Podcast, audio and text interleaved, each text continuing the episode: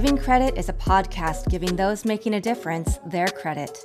On a weekly basis, we'll be interviewing parents, tech CEOs, financial experts, kid entrepreneurs, and others to learn about credit, education, financial literacy, and building wealth equity. Thanks for joining us. I am thrilled for this episode of Giving Credit to welcome Brighton Gbarazia, who is the CEO of Wealth Marathon with over a decade of experience working with Canada's largest banks and providing sound, straightforward financial advice to young Canadian professionals and families. Brighton, thank you so much for being here. Oh, thank you, Annika, for having me on. Appreciate being on. Absolutely. So I gave a very little snippet of who you are, but I'd love for you to share a little more about how you got into this industry, why you decided to start your own company. Yeah, um, I've been in finance basically since at a high school, at a university. Um, so I went into um, personal finance largely because of my parents' background. So we're immigrants, we're originally from Nigeria. Mm. Uh, my parents immigrated to Canada. And in the early years, just being a kid, I just saw how like money impacts people's quality of life. And when they came to Canada, they just weren't getting really good information. So I think as a kid, being kind of watching that experience growing up kind of just really wanted me to get into understanding how come people don't know this stuff and how was the information my parents didn't get that impacted them so much. So that's kind of the motivating factor why I wanted to go into personal finance. So after university, I pretty much was looking for a job in personal finance. Um, and I spent 10 years doing, you know, from mortgage underwriting, credit underwriting to personal financial advising, um, and just trying to pick up all those tidbits. And I learned a lot. and one of the things, you know, as you go, as you get older, you start to, there's like, I had this like mythical thing I had with personal finance, which is like, you know, these are professionals and they're always in your own interest. And I think largely there's a lot of people who are trying to do that. It's just sometimes it can be difficult to realize when you're in the wrong system. Mm. Um, so they're really good quality, high knowledge people in that field. It's just sometimes the system doesn't allow them to do what's right for their clients all the time. Or, like I stated, um, it can sometimes put you in a position where they're having to pick, they're fitting their family or, you know, doing right by you. And that's a very difficult position to be in. So that's where Wealth Marathon came about is I really didn't want that environment. I want an environment where people are working with me. They can be absolutely sure and I can be absolutely sure that my only interest is really being judged on how well I'm able to advise you and help you understand the concepts or get to wherever you're trying to go without worrying about, you know, do I have a product to pitch you? Do I have something else? You know, I didn't want any of that. So that's where Wealth Marathon came about. It's just a place where you can just have straightforward financial advice without worrying about, you know, the constant product push you face. I love that so much. I think it's really important yeah. because you're offering them unbiased information on what's really going to be the best value for them because every person's situation is different, right? So absolutely, you're absolutely right, and that's really the and it just it's like sometimes I would say like it's difficult to be because there's like the financial industry business and then there's advising business and those things should be connected, but they're not always connected. Um, because you would think as a you know as a client that what's good for my advisor should be good for me. Yeah. Um, and you have to really be thoughtful about that to make sure that business model does at the end of the day result in that. Um, but a lot of times it just doesn't. A lot of times it's people who don't really know how to make money just selling you product, but they're giving the impression like they know how to make money. Oh, so wow. sometimes there's that disconnect there, right? Yeah. Yeah, definitely. And I uh, very much resonate with your story. My mom came to the United States from Thailand. And so oh. I think oftentimes when our parents are immigrants, um, they come to a new country where credit, finance, everything is completely different systems and you have and they have to learn it. So they don't often talk to us about it. Even more probably. Absolutely. You know, I know that um, money is often taboo with families or it has been in the past even people who are native um, citizens, right? But I think for us, there's like that extra barrier um, because they have to learn it all. They don't even know the system. And then, like you said, they may be getting good or bad advice. And so we have to see yeah. what happens with them. Yeah, you're absolutely 100%. And that's kind of, I think also too, for our parents in our generation, it's this idea of like, um, how do you teach your kid? You're supposed to be the parent, right? Yeah. But you're struggling internally and trying to figure out, like, I don't know this stuff. Um, and you as a kid, you're trying to figure it out for them to help them out, but you don't have enough experience to really understand what they're going through. So it's it was a huge, it's a weird dynamic because I remember I would like talk about certain things with my dad. That I could just feel now that I'm a parent, I understand. It's like little kids trying to tell you what to do with your money. you kind of always laugh, right? But it's just, you know, I, I feel and I think that experience just really fueled me because I understand you are right. It is kind of taboo. And I would say people like it shouldn't be taboo. Like you should talk about it. You should talk to your friends about what they're doing because if your friend has a certain lifestyle that you enjoy and you're not talking about it, how are you going to mm-hmm. know what they're doing? No, how do you know if maybe what you're seeing on the outside is reflecting, you know, what's actually happening internally? So we got to talk about these things. I just think it's one of those things I was like, in my culture, like, I don't know about you, but growing up, like, like my parents, I never talked about sex and money. That was just like, those things are not happening. but you know, I'm a parent now, and those are topics I have to be willing to discuss because the environments are different. And I also want my kids to understand money far more better than even I did uh, when I get to a certain age, right? So it's yeah. just it's different. But with our parents, I think they sparked us to kind of be like, this is a really important thing because we got to see the effects it has on someone or your life when you don't understand that. Absolutely. So you are a parent. What are you doing? How are you teaching your kids like how old are they and how, and how are you instilling those values of having those open honest conversations about money finance credit yeah um, i think there's like what i envisioned becoming a parent what i thought i was going to be is a reality so i wish i could give you that i have some crazy the thing is honestly at this point he's two i'm just enjoying it yeah. Um, i'm not there yet but i think the one thing I, I think i'm trying to keep an eye on because i know it's really how we learn. It's just my behavior. So a lot of those times, I know a lot of the things that I picked up from my parents was just kind of like they did it consistently. I just picked up that habit. Um, so that's the one thing I'm keeping an eye on. Obviously, I'll try to, you know, teach the things that I've learned. Um, but I think I'll just, I don't know if I'm going to be successful, to be honest, at some point. But uh, part of what motivate, underlying motivation to write my book is really that is to have the place where he can kind of discover those things yeah. on his own without having that parental, you know, how we are as kids. Like, I don't listen to my parents, like, whatever. Um, so I'm hoping when he gets that age, he can pick up the book and read a little bit of kind of my thought process on it. Mm-hmm. Um, but at the end of the day, what I'm trying to focus as a parent is just behavior. Understand like it's good to say all the right things, but they have to see you actually following through on those things. So, you know, with the other day, we're just at the grocery store um, and he was had those little kids uh, grocery carts to give oh, yes. so yeah, which by the way is a real trap for the parents because I didn't go in because they have all these little products right at their eye level that I don't catch on to. And he sees them, he's puts things in his cart, and I'm like, buddy, like that's not how it works. You don't just buy everything.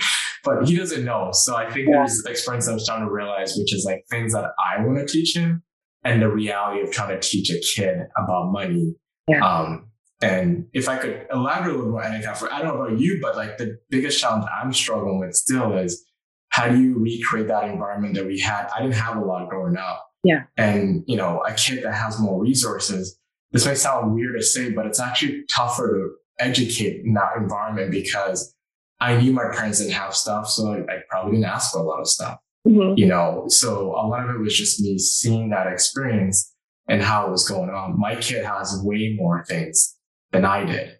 Um, so it's trying to find that balance between being like that old school restricted parent that I grew up with, with the reality that he doesn't need, he doesn't have that environment. So it'd be very unauthentic, yeah. which is something I'm struggling as a parent is how do I adapt that environment I had to the reality of the environment my kid is actually growing up with. Yeah. Um, so yeah, it's a struggle. And, and Brighton, so you're your son is almost old enough to use Kiddie Kredits app. My daughter That's is right. 14, but she's on the other side. She's oh, graduated. Okay. But um, and I think it is really hard because our kids grow up with so much more than we had in terms of information, even just information, access to things, seeing them being bombarded by so many things, right? That we weren't, I mean, on top of just the issues of trying to be a good parent and instill values, they have all these other th- yeah. external factors going on that we didn't have. Um, and so totally. I know for my daughter, some things I always try to do is think about money of like, you know, the save, spend, invest, donate, and what do you do with each of those? Um, she is fortunate that her dad set up a small investment account for her so she can see how money works. Um, awesome. So she's been doing that for maybe six months a year. But you know, yeah, I'm on the other side of the spectrum, so we'll have to continue having these conversations. Um, but yeah, I you have to teach me your yeah. tips when I get to that point. but I'd love for you to talk about your book. Yeah, so the book is Master Your Mortgage, uh, what the bank will tell you about buying the right home. Mm. Um, the, the genesis of the book really is um, there's this idea, and again, information, knowledge is power. I remember one of the biggest myths Dr. Maya, my, my dad ever said is like, once you learn something, no matter what it is, they can't take it away from you. So learn as much as you can. So that's really when it came to homeownership. I, I wrote the book and the good thing I've heard from feedback from people, it's really not, it's a book about mortgage underwriting, but it's really not about that. What mm. I'm really trying to communicate to people about homeownership is how emotional this process is and how when you're emotionally invested in something, it's very difficult to think clearly. Mm-hmm. Right. So what I'm trying to do is give people an understanding by telling my experience. I grew up as a kid who rented most of his life, you know, out of life. And I didn't realize how much a home, I was using a home ownership as a means to sort of tell people, hey, I'm successful. Look at me. I'm, I'm an immigrant story and all the different things, right? In doing that, you know, my saving grace was I worked in the financial industry I had clients that were successful. So I was basically having interviews with successful people every day. And I would chime in, ask them. And I started to realize that you couple those things and I started to realize what homeownership is and the separation between an asset and a liability. So the book is really giving you or someone who's looking to homeownership, whether you're an existing homeowner or you're going to become a homeowner, is walking you through that process in a non-biased way and just give you the facts. And the way I approached it was telling you how the banks qualify you. Because mm-hmm. I think that's important for you to know how someone is determined how they're going to give you money.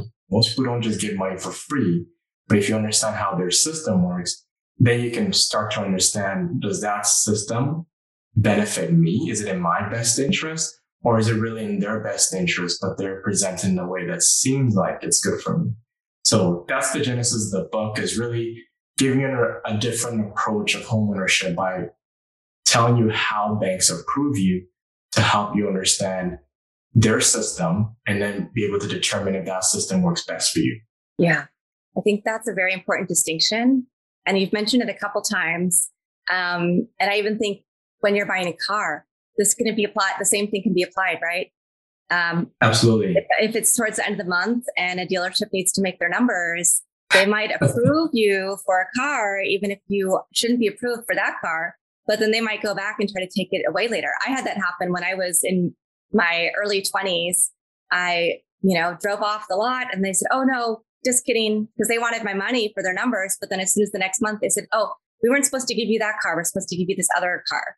And I said, you yeah. can't do that. And then you, if you have to either, you know, a lot of people I think just give up. You go back and you, and same thing for mortgages, like understanding the complexities of how the systems are set up and how can you work within those systems or how can you find other ways. So, um, what is one of totally. yeah, please. Yeah, you're absolutely right. Uh, when I, I did uh, auto underwriting, I did subprime auto underwriting, which is like a whole nother thing. Um, but you're absolutely right. It never, it always, uh, being someone who's a fan, I'm like, why are people signing up for 29% loans, mm. you know, like depreciating asset? But I would see this month after month after month after month. So I think you're absolutely right. It's just, you know, someone, someone, you know, is trying to provide a vehicle to take their kid to work or, you know, you know, be able to get groceries. There's other factors and they fail to forget like you know that's not really your interest. Like 28% is really not in your interest. But um, that's the system that's set up. And i always remember um, with the ceos the way they always you know we're providing a service because people need the service. Um, and that's that's fair. This is a free market system and you have to understand that. That's fair. It's just i wish you know more education was being because i imagine if you break down people and tell them how this works most people who are, you know, thinking clearly would go, doesn't make sense in my personal interest to take something that's depreciating at a 29% rate.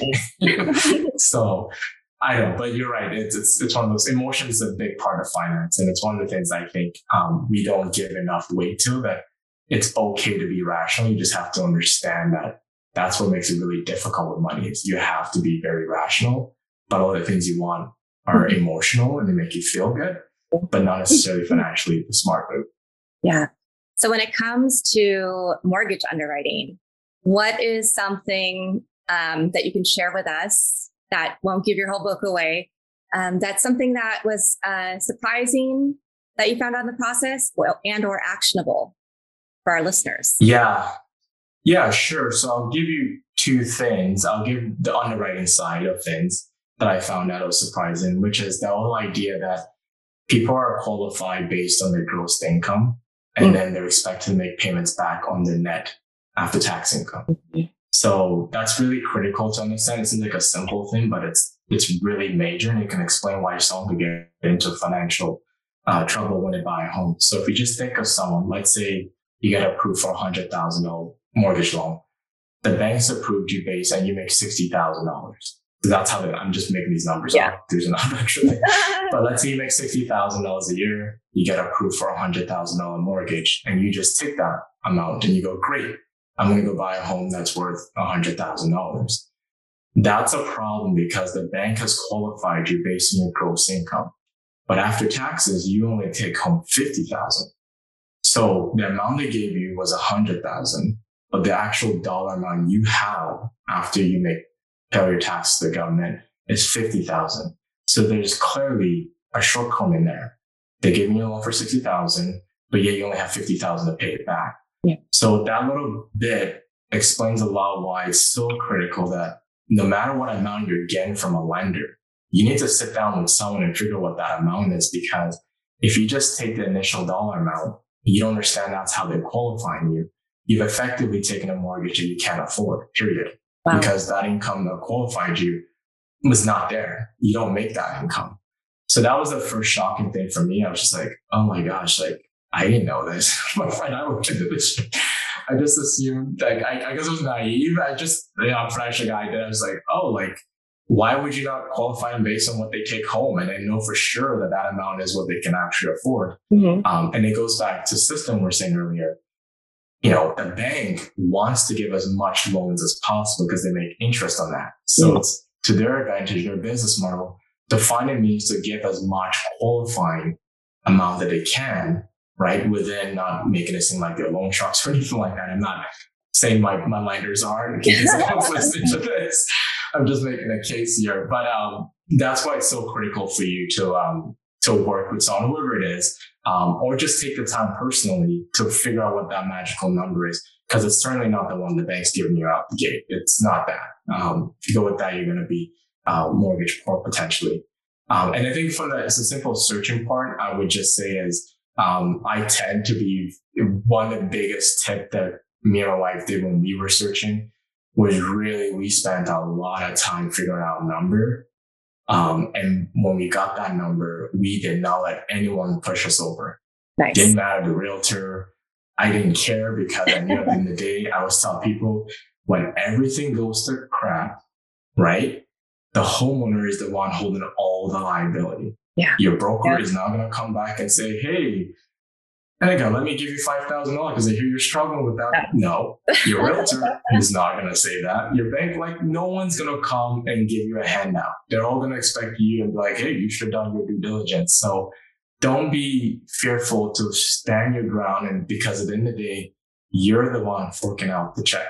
No one is going to come to save you when they realize maybe the realtor gave you the wrong the property suggests you to miss something on it, or your mortgage broker forgot to mention this in the financing.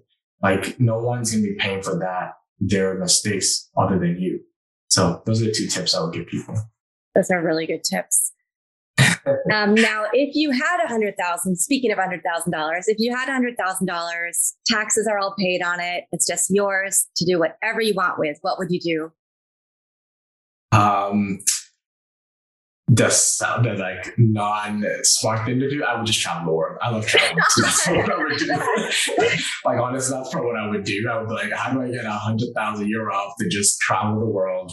Nice. Um, that would be what I honestly probably would want to do with the money.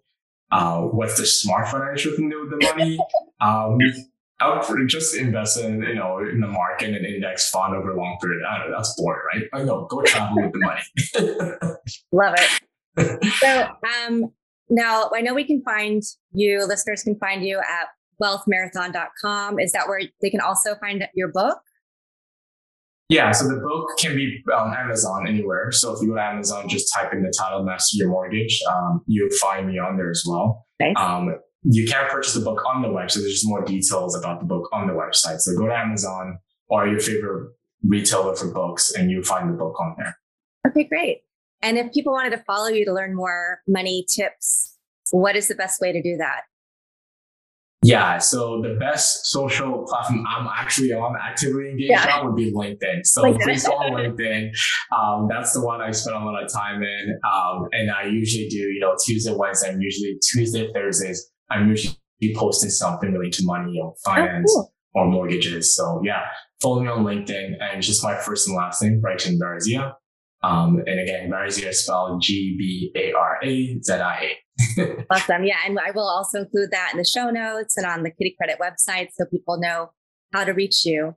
Um, is there anything that we didn't cover that you want to share with our audience today?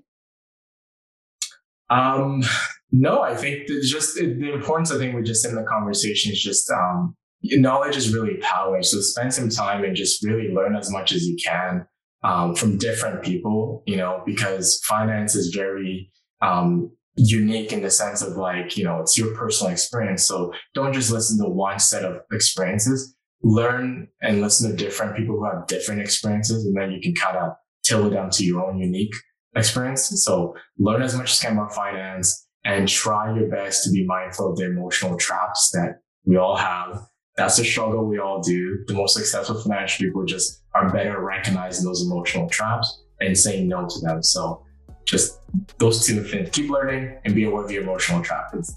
Awesome. Right. And thank you so much for being on Giving Credit today. I loved having this conversation with you.